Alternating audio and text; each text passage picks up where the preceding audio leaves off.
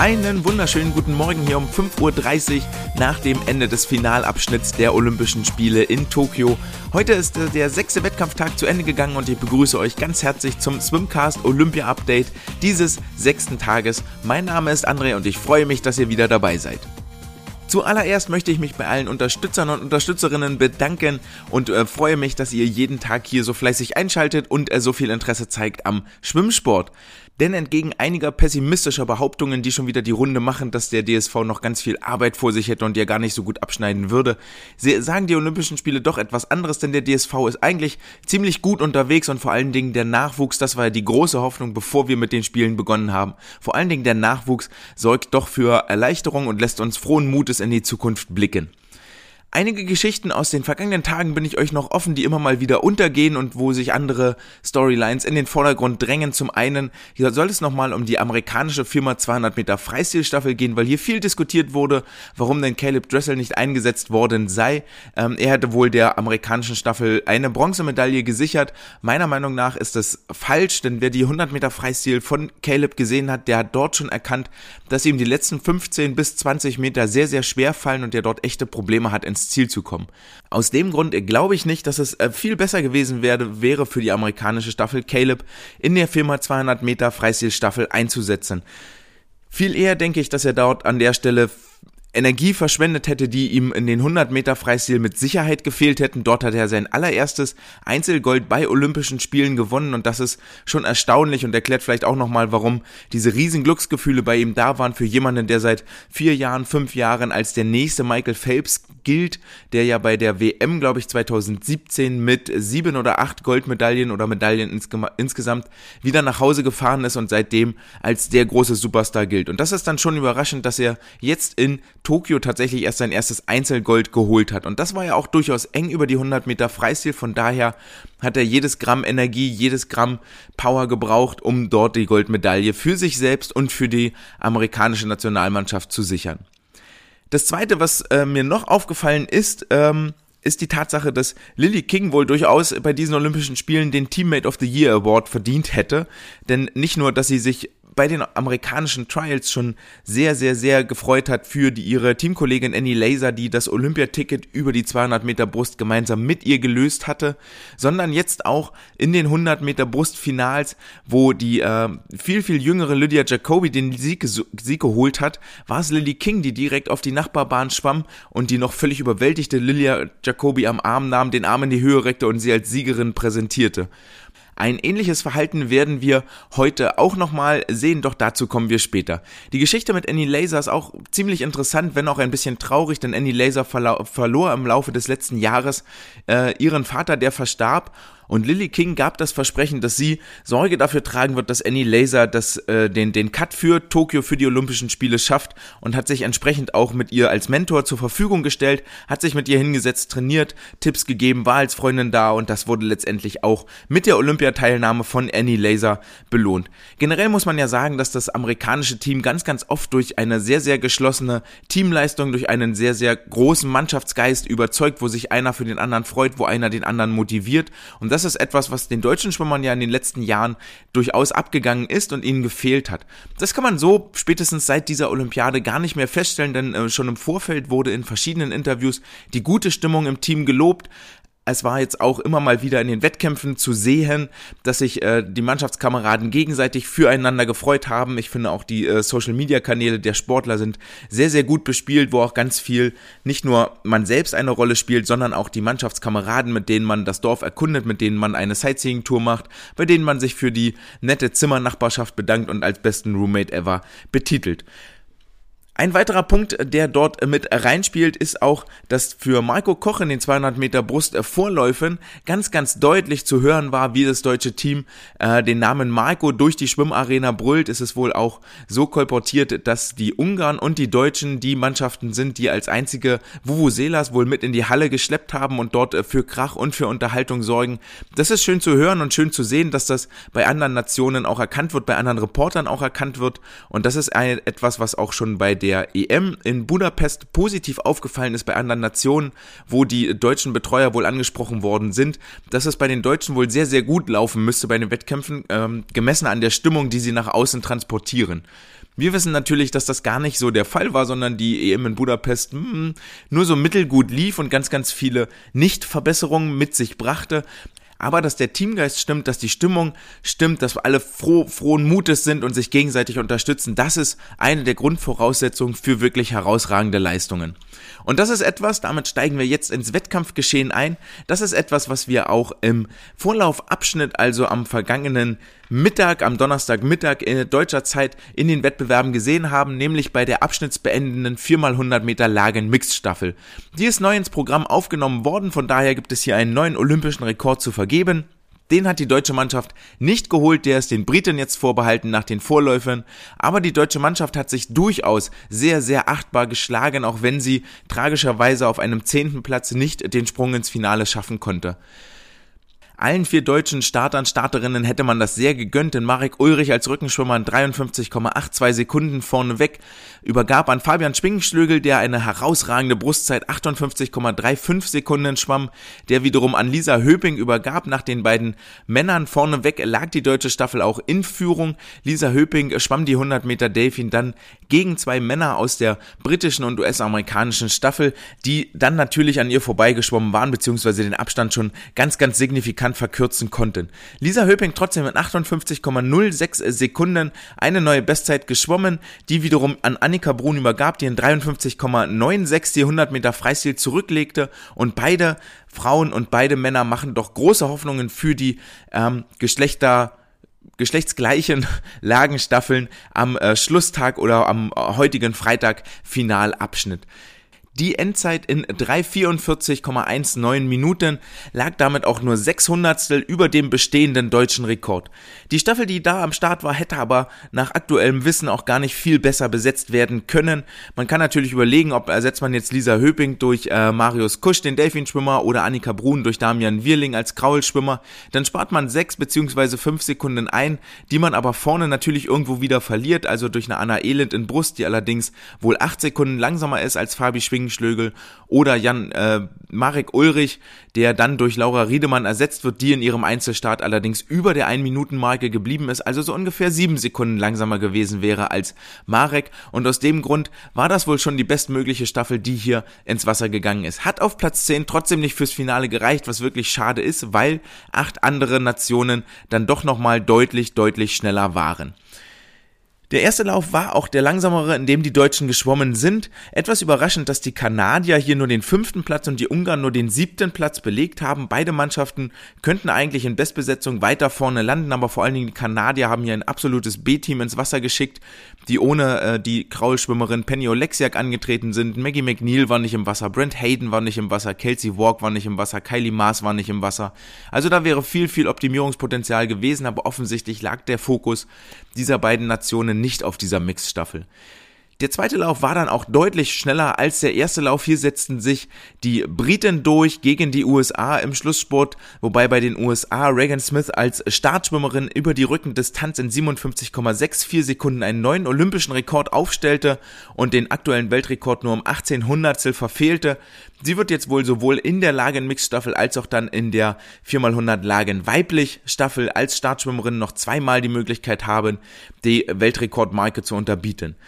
Dabei muss sie wohl der sich starker Konkurrenz erwehren, denn die Australier werden die Titelträgerin Kaylee McKeown ins Wasser schicken. Die Australier belegten jetzt den 4. Platz hinter den Chinesen, die Dritter geworden sind, die Italiener 5., die Niederländer 6., die Russen 7. und die Israelis belegten den 8. Platz und komplettieren damit das Finalfeld. Soweit, so gut zur Lagen-Mix-Staffel. Hier gehen wir nicht viel tiefer ins Detail rein, da kann man sich wirklich in sehr viel Kleinteilen und sehr viel Klein-Klein in Details verlieren und immer tiefer in diesen kleinen Kaninchenbau abtauchen. Das lassen wir sein, sondern widmen uns wieder den Starts, wo deutsche Schwimmerinnen oder Schwimmer dabei waren. Und zwar über die 800 Meter Freistil, die den Vorlaufabschnitt auch eröffnet haben. Hier hatte der DSV 2 Frauen nominiert, die sich qualifiziert haben, zum einen Isabel Gose und zum anderen Sarah Köhler. Den Anfang machte Isabel Gose, die mit einem sehr mutigen, herausragenden Rennen in 8 Minuten 21,79 ihre alte Bestzeit um 4,5 Sekunden unterboten hat. Für Isabel war es der letzte Start bei diesen Olympischen Spielen, das heißt für sie war klar, ich kann hier nochmal alles reinlegen, ich kann alles raushauen, was ich habe. Danach kommt wohl nichts mehr, im besten Falle qualifiziere ich mich als Achte fürs Finale und darf vielleicht nochmal schwimmen, was natürlich ein herausragender Abschluss wäre nach dem Beginn der 400 Meter Kraul-Finals, die sie ja auch erreicht hatte. Es sollte für sie in dieser Zeit nicht ganz reichen, sie belegte am Ende den 9. Platz und schwamm um... Jetzt einmal kurz ins Protokoll gucken, um wie viel Sekunden sie vorbeigeschwommen ist. Das war nämlich gar nicht so viel. Sie schwamm um 1,2 Sekunden am Finale vorbei. Den 8. Platz belegte die Chinesin Jianjai Wang in 8 Minuten 20,58. Isabel belegte damit in ihrem Vorlauf den 4. Platz. Vorneweg schwamm die Russin Anastasia Kirpichnikova auf dem 5. Platz in 8,18. Direkt dahinter die Australierin Ariarne Titmus in 8,18,99 und den 8. Platz nach allen Vorläufen und den 3. Platz in diesem Vorlauf belegte die Chinesin Jianjai Wang.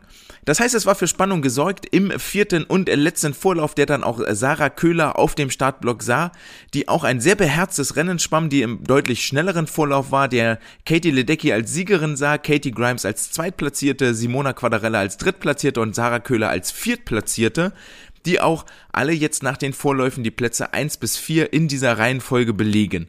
Die Zeit von Sarah sind 8 Minuten 17,33 und das ist lediglich 9 Zehntel über dem deutschen Rekord, den sie auch hält. Wir sehen also, dass das ein sehr, sehr beherztes Rennen war, ein sehr gutes, obwohl es trotzdem auch, ähnlich schon wie bei Florian vor ein paar Tagen, sehr lang, sehr locker und sehr leicht aussah.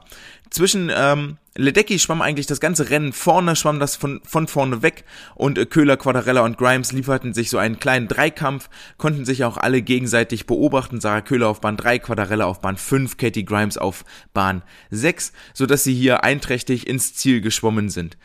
Sehr, sehr spannend dürfte das Finale in der heutigen Nacht allerdings trotzdem werden, denn Ariarne Titmus wird sich wohl nochmal nach vorne schwimmen. Sie wird versuchen, Katie Ledecky so lange wie möglich Paroli zu bieten und ihr den Thron über die 800 Meter streitig zu machen. Im nächsten Wettbewerb standen dann die 100 Meter Delfin der Männer auf dem Plan und auf den Startblöcken. Hier hatte der DSV Marius Kusch nominiert, der seinen einzigen Einzelstart absolvierte. Für ihn kommen ja noch 2 Staffelstarts mit dazu. Einer war schon in der 4x100 Meter Freistilstaffel am 2. Wettkampftag und der andere Staffelstart wird am letzten Wettkampftag erfolgen. Heute die Vorläufe über 4x100 Meter Lagen und im besten Falle dann in der Nacht von Samstag auf Sonntag die Finalläufe über die 4x100 Meter Lagenstaffel. Und ich hatte ja schon bereits gestern mal angekündigt, dass über die Einzelstarts, wenn man wirklich nur diesen einen Start hat, das sehr, sehr schwer ist, dort seine Bestleistung ins Wasser zu bringen. Ein Lied davon können ja Christian Diener, Franzi Hentke, Marco Koch singen, die ja nicht an ihre Bestleistungen, an ihre Vorleistungen rankamen.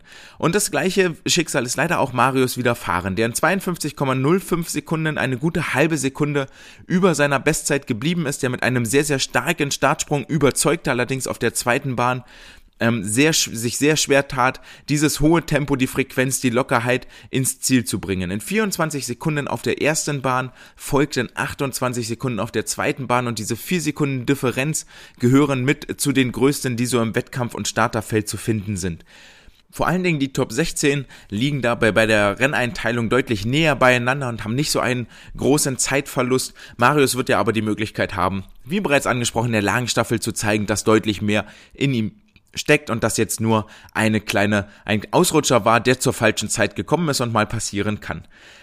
Bevor die schnellsten 3 Läufe ins Wasser gegangen sind, nämlich die Läufe 6, 7 und 8, hat schon im 5. Lauf der Niederländer Niels Krostanjen 51,54 Sekunden eine ordentliche Hausmarke gesetzt, die mit Sicherheit nicht unbeobachtet von der Konkurrenz geblieben ist und die natürlich Druck aufbaut auf die nachfolgenden Läufe.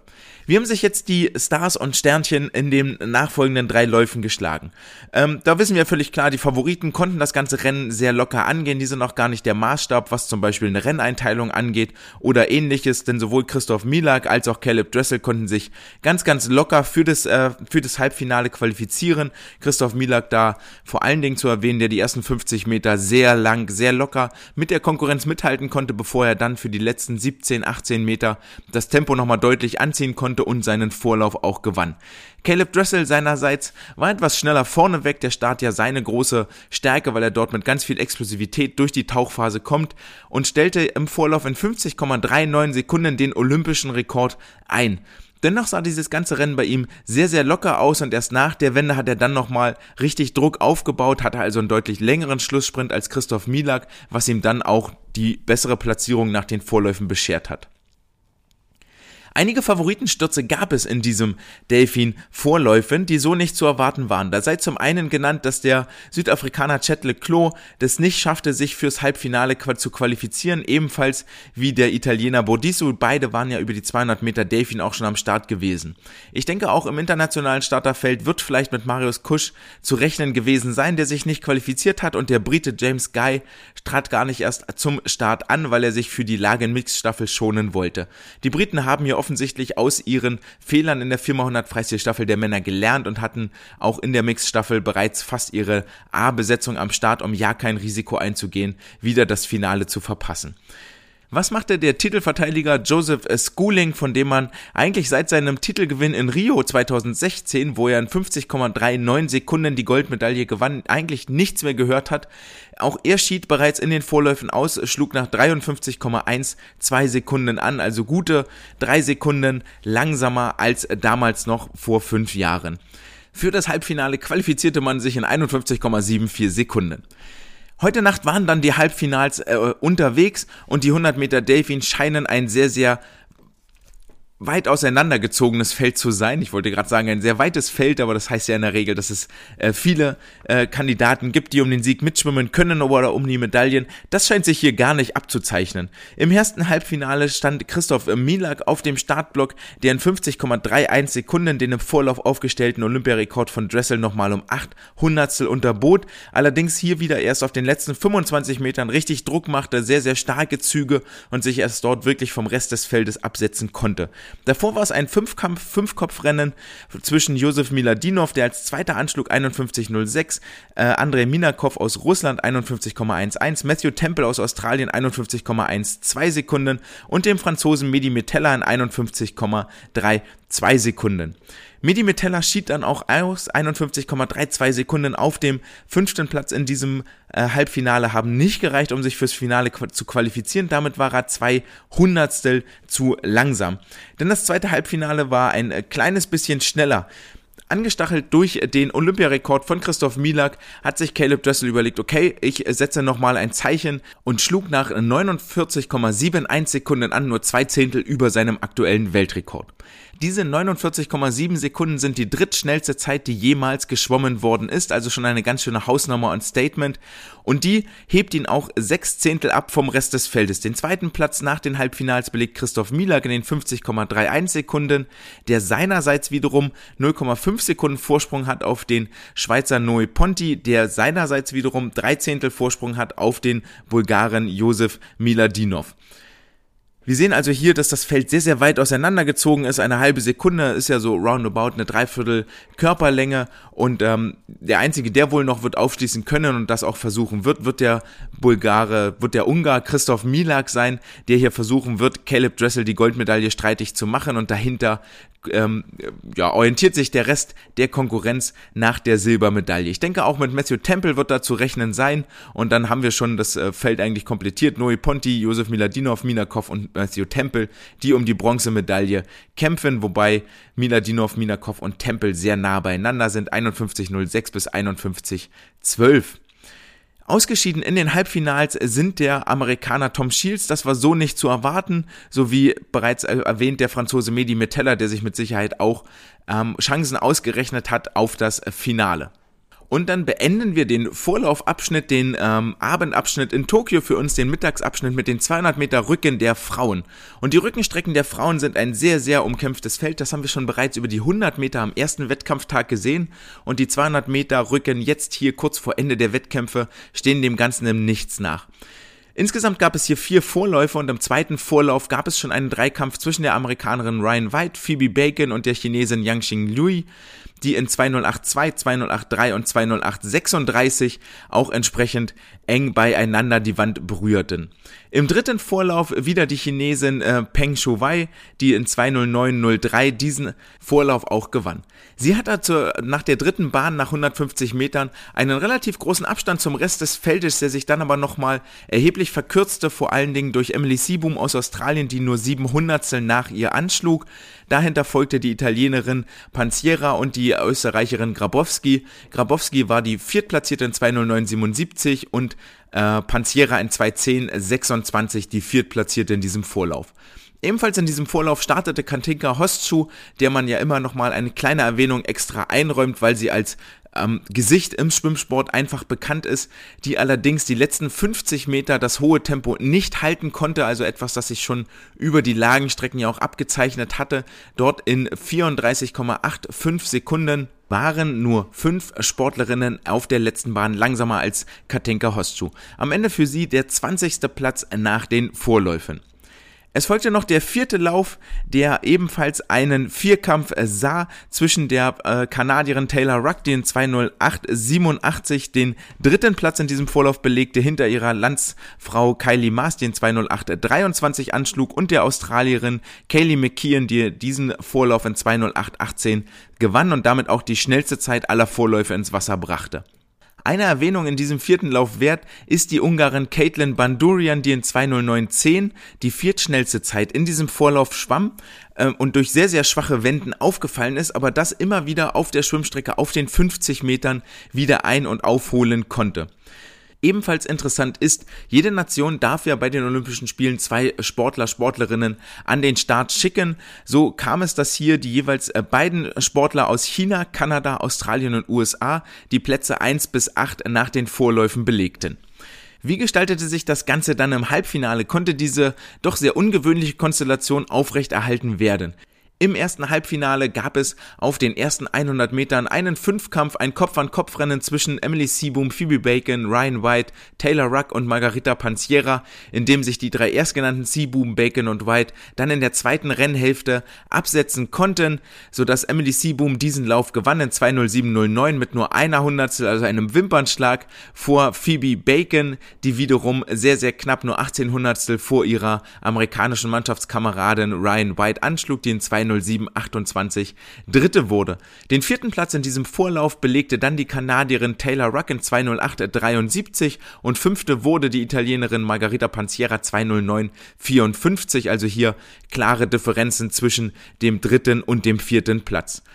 Das zweite Halbfinale sah dann durchaus die Top-Favoritin auf den Titel, nämlich Kaylee McKeown, die zusammen mit Kylie Masse und Yang Xing Lui sehr, sehr locker ins Finale geschwommen sind. Für Kylie Masse, die den Vorlauf, die das Halbfinale gewann, 2:07,82, eine Zehntel vor Kaylee McKeown, 2:07,93 und der Chinesin Yang Xing Lui, 2:08,65. Das Halbfinalfeld komplettiert die Chinesin Shu Weipeng in 2:08,76, die 4. Im zweiten Halbfinale wurde, sodass sich also die 8 Top-Platzierten aus den Vorläufen auch durch das Halbfinale durchsetzen und morgen im Finale auf dem Startblock stehen. Das heißt, wir sehen im Finale tatsächlich nur 4 Nationen, die aber jeweils ihre beiden besten Starterinnen ins Finale schwimmen konnten. Es wird ein sehr, sehr spannendes Rennen im Großen und Ganzen, denn die ersten 5, Seaboom, Bacon, White, Masse und McKeown, trennen nach den Halbfinals nur 1 Sekunde. Dann klafft eine kleine Lücke von 7 Zehntel zur Chinesin Yang Xing Liu, aber das heißt noch gar nichts. Das ist etwas, was ich im Rückenschwimmen schnell nochmal wieder auch schließen kann. Für mich die 200 Rücken ja eigentlich auch mit einer der ästhetisch schönsten Strecken, etwas, das auch bei den Männern zu sehen war, die ihr Finale heute Nacht ausgetragen haben. Der Kopf, der sehr, sehr ruhig im Wasser liegt, der Blick, der die Decke fixiert, die Schultern, die um die Wirbelsäule drumherum rotieren. Das hat etwas, eine ganz besondere Ästhetik in meinen Augen, etwas, dem ich eigentlich auch ehrlich gesagt stundenlang zugucken könnte und das nicht diese rohe Gewalt und diese doch manchmal auch Hektik des Kraulschwimmens hat. Und mit diesen Worten leiten wir über zum Finale über die 200 Meter Rücken der Männer. Hier gab es eigentlich 3 Favoriten, nämlich Ryan Murphy, Evgeny Rylov und Luke Greenbank. Vielleicht eine kleine Außenseiterchance auf der Bahn 8 der Japaner Ryosuke Iri, der auch schon sehr, sehr lange dabei ist, mit seinen 31 Jahren hier vielleicht seinen letzten internationalen Start absolviert und dem man sein Alter da an der einen oder anderen Stelle auch angesehen hat, der nämlich in 1:57,32 Siebter wurde mit deutlichem Rückstand zu den Medaillenplätzen. Jetzt gestaltete sich das Rennen folgendermaßen, dass die Top 3 Rylov, Greenbank und Murphy auch von Anfang an vom Feld weggeschwommen sind. Einzig der Amerikaner Bryce Mefford konnte dort noch ein bisschen mithalten, der allerdings im Anschlag dann 8 Zehntel hinter den Top 3 lag, in 1,55,44 den 4. Platz belegte. Evgeny Rylov war dann auch derjenige, der quasi von Anfang an Tempo machte, der sich von der ersten Wende an absetzte, dort schon 3 Zehntel Vorsprung hatte, diesen Vorsprung über die 100 Meter Markierung auf fast 5 Zehntel aufbaute, 7 Zehntel nach 150 Metern führte und diesen Vorsprung auch ins Ziel schwamm, den Vorsprung weiterhin verkürzte in 1,53,27, einen neuen olympischen Rekord aufstellte und sich über die Goldmedaille freuen konnte. 9 Zehntel dahinter dann der Amerikaner Ryan Murphy, sehr bekannt für seine Tauchphasen, auch ein wunderschöner Stil, wo der Oberkörper sehr, sehr ruhig liegt, ein wirklich, ein Gedicht ihm zuzuschauen. 2. Platz für ihn in 1,54,14 und 3. wird der Brite Luke Greenbank in 1,54,72, also auch 6 Zehntel nochmal dahinter. Von daher ein sehr, sehr weites Feld, ähnlich wie wir das wohl auch im 100-Delfin-Finale am morgigen Tag sehen werden. Damit gab es erstmals seit 1992 keinen amerikanischen Sieger über diese 200 Meter Rückenstrecke und für den Russen Evgeny Rylov das Doppel aus dem Sieg über die 100 und die 200 Meter. Als kleine Statistik, die wir ja so ein bisschen führen, sei gesagt, dass es 5 Kandidaten geschafft haben, ihre Zeit im Finale im Vergleich zum Halbfinale zu verbessern.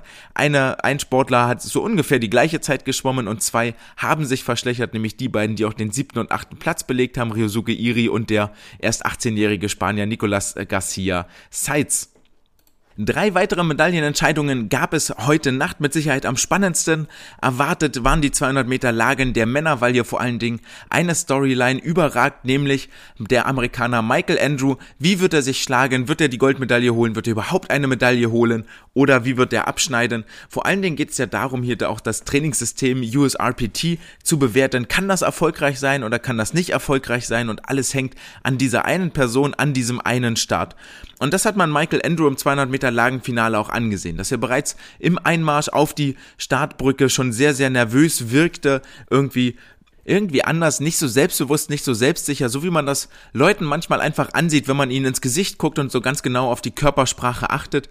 Und so war es hier bei Michael Andrew, dem, wo man eigentlich erwartet hatte, dass er die ersten 150 Meter irre schnell angehen wird, 1,5, 2 Sekunden unter Weltrekord-Pace, das ist das, was er auch bei den Trials gemacht hatte und etwas, was hier wieder zu erwarten gewesen war. Und er fing zumindest so ähnlich an, die 50 Delfin 24,2, 6 Zehntel unter Weltrekord und schon in der Rückenstrecke fiel seine Leistung deutlich ab, 30,3 Sekunden, dann auf der Rückbahn, damit lag er schon 3 Zehntel über Weltrekord und es war klar, dass er sich nicht vom Feld absetzen kann und damit war auch klar, dass für ihn wohl keine Medaille drin sein wird. Die Bruststrecke in 32,1, dann 1 Zehntel über Weltrekord und hinten rauf die 50 Meter Freistil in 30,7 Sekunden, genauso langsam wie in den Halbfinale in der Nacht davor. Die Zeiten zum Vergleich im Halbfinale war es so, dass er über Delfin 2 Zehntel langsamer war, über die Delfin-Strecke 7 Zehntel langsamer als im Halbfinale, über die Bruststrecke wiederum 6 Zehntel schneller und die Kraulstrecke genauso schnell. Also eine ähnliche Zeit schwamm wie schon im Halbfinale, wobei das aber nicht für eine vordere Platzierung in den Medaillenrängen gereicht hat, denn die anderen haben sich jeweils verbessern können. Michael Andrew belegte am Ende den 5. Platz in 1,57,31 und wurde somit über den Vorlauf in 1,56,40 zum Halbfinale, 1,57,08 zum Finale, 1,57,31 immer langsamer. Etwas, das ihm zum Anfang seiner Karriere schon vorgeworfen wurde, dass die Wettkampfhärte fehlt aufgrund dieses besonderen USRPT-Modells, das ja die Renngeschwindigkeit in den Vordergrund stellt und die Ausdauer etwas weiter hinten anstellt. Ob das wirklich so ist, sei mal dahingestellt, denn auch für ihn war es das zweite Olympiafinale und mit Sicherheit das, was deutlich mehr Nervosität und Anspannung mit sich brachte als die 100 Meter Brust, wo er nicht als einer der Top-Favoriten galt oder in einem sehr, sehr engen Feld, mehr in einer Gemengelage an Kandidaten dort mitschwamm. So war es hier, dass über die 200 Meter Lagen ihm einfach, und ich vermute mal, das lag mit an dem Auftreten. Entweder war es die Taktik, vorne nicht so schnell anzugehen, dann ist sie wirklich nicht aufgegangen, oder er war so nervös, dass er den Rennplan, den er hatte, nicht umsetzen konnte. Ähnliches haben wir ja auch schon bei Celine Rieder gesehen und wir hauen immer so gerne dann auch auf die deutschen Sportler drauf, weil wir da natürlich unseren Blick sehr, sehr oft hinlenken, vor allen Dingen in der nationalen Presse oder im Fernsehen oder im Radio. Aber wir sehen hier, dass es nicht nur den deutschen Athleten so geht, dass sie sehr aufgeregt, sehr nervös sind und dementsprechend nicht ihre Leistung ins Wasser bringen können, sondern dass auch internationale Topathleten wie zum Beispiel Michael Andrew trifft. Ein weiterer internationaler Topathlet, der am Start war und hier vermutlich wir Zeuge seines letzten Rennens auf der größtmöglichen Bühne unseres Sports werden konnten, war Laszlo Che, der über die Delfin- und Rückenstrecken voller Attacke nach vorne schwamm, etwas, das er auch schon im Halbfinale getan hatte und dann ähnlich wie auch schon im Halbfinale über die Bruststrecke in 35,22 den mit Abstand langsamsten Split hinlegte, 34,4 der Neuseeländer Louis Clarebird, dann die zweitlangsamste Zeit.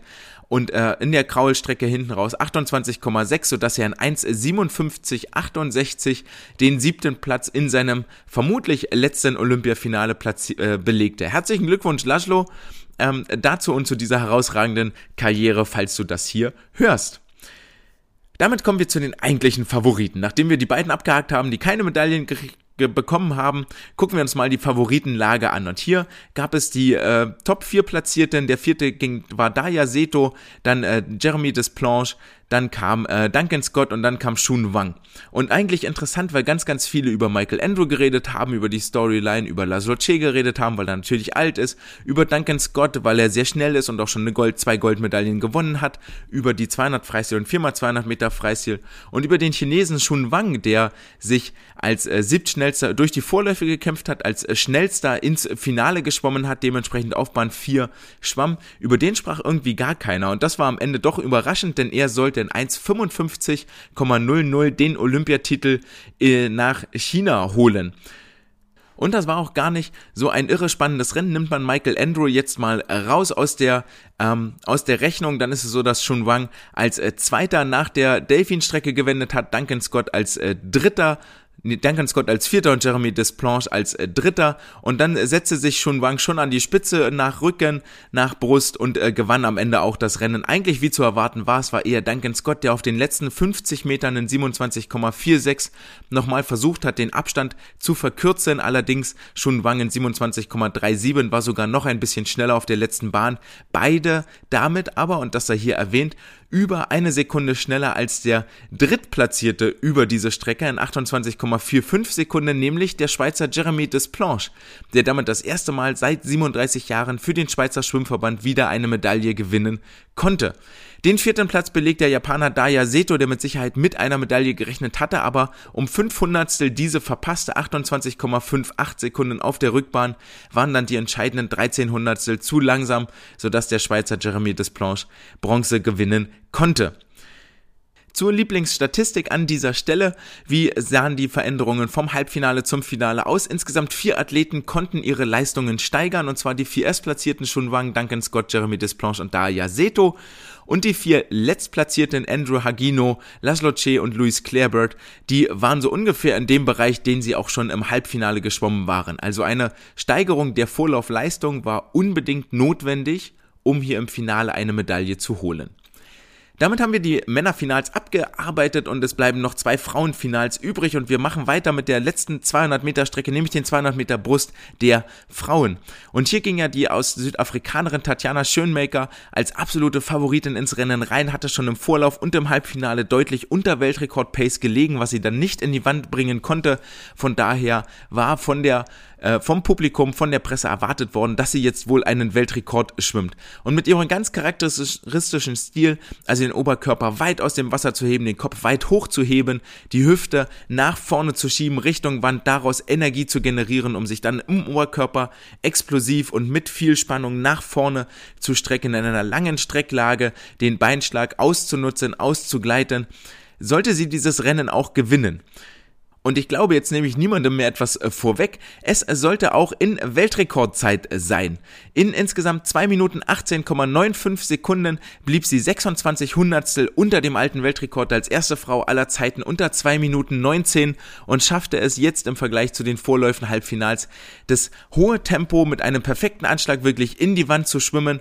Und sehr, sehr schön war eigentlich, dass sie damit gar nicht so richtig gerechnet hatte. Also entweder ist ihr Tempogefühl sehr, sehr schlecht oder sie möchte sowieso erstmal durchatmen. Was ihr klar war, dass sie gewonnen hatte, und ich glaube, das hat die Freude über den Weltrekord oder die Aufmerksamkeit vom Weltrekord erstmal weggelenkt. Es ging sofort die Faust nach oben, weil ihr klar war, ich habe gewonnen, ich habe die Goldmedaille geholt, und sieht dann erst beim Umdrehen, beim Blick auf die Anzeigetafel, dass sie den Weltrekord ab heute hält. Entsprechend groß war die Freude in ihrem Gesicht, die ersten Tränen kullerten, und das ist ja etwas, wofür dieser Sport lebt, dieser Moment, auch diese kurze Pause zwischen Anschlag und Blick auf die Anzeigetafel und dann die Reaktion, die Emotionen beim Sportler wirklich zu beobachten und zu sehen. Ein deutlich anderes Rennen schwamm die Amerikanerin Lily King, die hier nicht nur angetreten war, um die 200 Rücken mal, um die 200 Brust mal ebenso mitzunehmen, sondern um hier für Furore zu sorgen. Sie begann das Rennen sehr schnell, nämlich auch unter Weltrekordzeit in 31,3 und 1,06,47 nach 100 Metern führte sie das Feld an um 6 Zehntel vor der zweitplatzierten Tatjana Schönmaker. Auf der dritten Bahn fand dann ein Positionswechsel statt, wobei Lily King hier als einzige Aufgabe hatte, das hohe Tempo ins Ziel zu bringen und vielleicht eine Medaille zu sichern für sich, für den amerikanischen Schwimmverband, und das sollte ihr auch gelingen, weil sie nämlich in 2,19,92 unter 2 Minuten 20 blieb, eine neue Bestzeit schwamm und sich die Silbermedaille bei der Siegerehrung umhängen durfte. Dritte wurde ihre Landsfrau Annie Lazor. Die Geschichte hatte ich ja am Anfang dieser Episode schon mal kurz erklärt, in 2 Minuten 20,84, die hauchdünn 4 Hundertstel vor der Russin im Schlusssport Evgenia Schikunova anschlug. Beide lagen Lazor und Schikunova nach 150 Metern exakt gleich auf, und dann war Lazor einfach 4 Hundertstel schneller auf der Schlussbahn. Zwischen Platz 4 und 5 klaffte dann schon eine Lücke von über einer Sekunde. Die Südafrikanerin Kayleen Corbett in 2,22,06 wurde Fünfte, 1,2 Sekunden hinter Schikunova. Es folgte Molly Renshaw, Abby Wood und die Belgierin Fanny Lecluis, die als Achte anschlug in 2,24,57. Damit widerlegt sich eine Theorie, die ich schon sehr lange vor mir hertrage, weil nämlich Lily King und Arno Kaminga jeweils über die 100 und die 200 Meter Brust zu den Medaillengewinnern zählen, und das war etwas, was ich vor den Olympischen Spielen tatsächlich angezweifelt habe, und eine Meinung, die wohl dann spätestens ab heute revidiert werden muss. 3 von den Starterinnen konnten ihre Halbfinalzeit verbessern, 3 verschlechterten ihre Halbfinalzeit und 2 schwammen so ungefähr im gleichen Bereich, den sie auch schon im Halbfinale hatten. Vor allen Dingen die 3 Medaillengewinner, die sich hier deutlich steigern konnten. Schönmaker, die 4 Zehntel schneller schwamm, Lily King, die 2,2 Sekunden schneller schwamm, und die Amerikanerin Annie Lazor, die nochmal 1,1 Sekunden schneller schwamm, waren auch die 3 Medaillengewinner, die sich zum Halbfinale wesentlich verbessern konnten. Und damit kommen wir zum letzten Finale, dem schnellsten und kürzesten Finale des heutigen Tages, nämlich die 100 Meter Freistil der Frauen.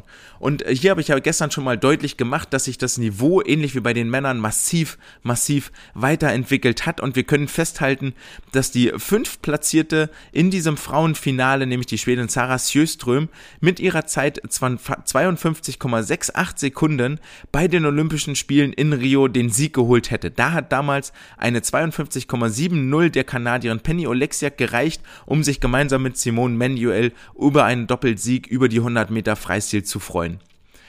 Wie gestaltete sich das Rennen jetzt? 100 Meter Freistil lassen wenig Raum für Taktiererei. Das war auch der Australierin Emma McKeown schnell klar, die der Hongkongerin Siobhan Horhi ihre Stärke nehmen wollte. Siobhan Horhi im Halbfinale noch ganz schnell vorneweg als schnellste raus, und das wollte Emma McKeown nicht auf sich sitzen lassen, hielt das Tempo mit, wendete sogar als erste nach 25,08 Sekunden 2 Hundertstel vor Horhi, die ihrerseits wiederum 9 Hundertstel vor Kate Campbell an der Wand war. Die drei sollten dann auch die Plätze 1 bis 3 am Ende belegen. Emma McKean gewann das Rennen in 51,96 Sekunden mit neuem olympischen Rekord. 3 Zehntel vor Siobhan Horgi in 52,27 Sekunden, die ihrerseits 25 Hundertstel vor Kate Campbell anschlug, 52,52 Sekunden.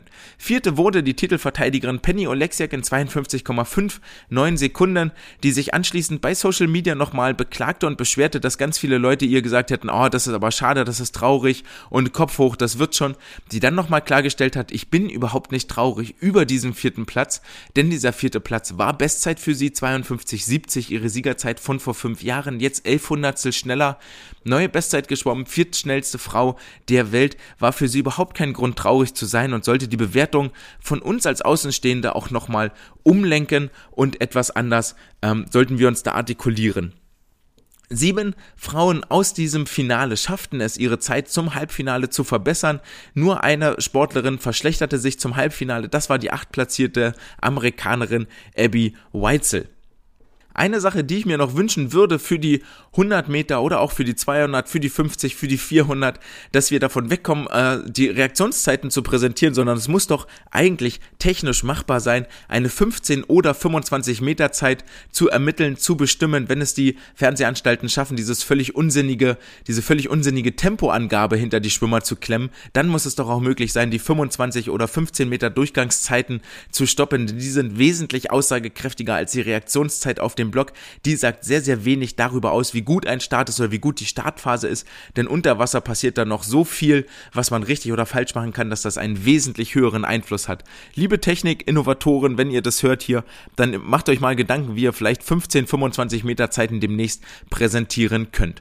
Ansonsten sind wir jetzt hiermit durch mit dem Finalabschnitt von heute Nacht, der sehr, sehr kurz war und die Folge damit auch etwas kürzer als vom vergangenen Tag. Vielen Dank, dass ihr wieder dabei wart, dass ihr zugehört habt. Ich hoffe, ich konnte euch gut unterhalten. Wenn ihr Kritik oder Anmerkungen habt, dann meldet euch gerne bei mir per E-Mail, per Social Media, andre@swimcast.de oder findet mich auf Instagram, auf Twitter.